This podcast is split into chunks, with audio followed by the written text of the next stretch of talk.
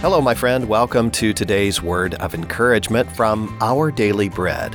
The reading for today, titled We Need Our Church Community, was written by John Blase.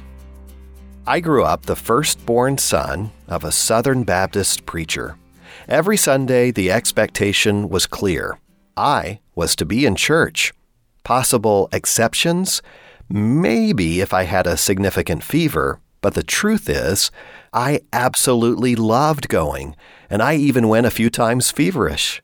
But the world has changed, and the numbers for regular church attendance are not what they used to be. Of course, the quick question is why? The answers are many and varied. Author Kathleen Norris counters those answers with a response she received from a pastor to the question, Why do we go to church?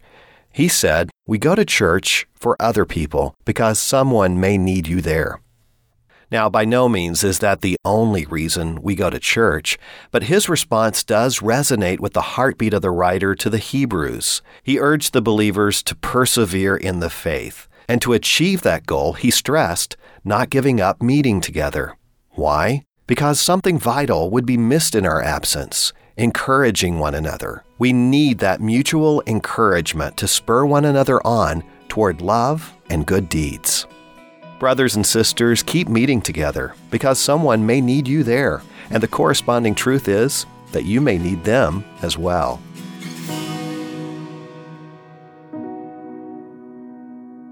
Today's Our Daily Bread devotional scripture reading is from Hebrews chapter 10, verses 19 through 25.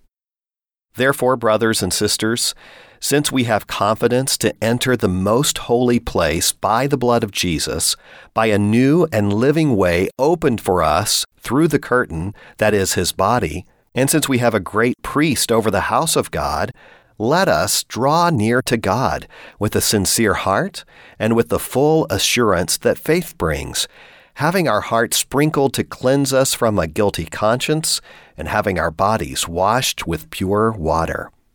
Let us hold unswervingly to the hope we profess, for he who promised is faithful. And let us consider how we may spur one another on toward love and good deeds, not giving up meeting together as some are in the habit of doing, but encouraging one another, and all the more as you see the day approaching.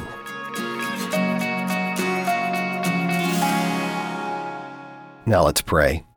Heavenly Father, as we meet with others to worship and praise your name, help us also to encourage others in your name. Help us to take our eyes off of ourselves and our needs and seek to meet the needs of others. Thank you, Lord. It's in Jesus' name that we pray. Amen. Thanks so much for listening today. My name is Wes Ward, and today's encouragement was provided by Our Daily Bread Ministries.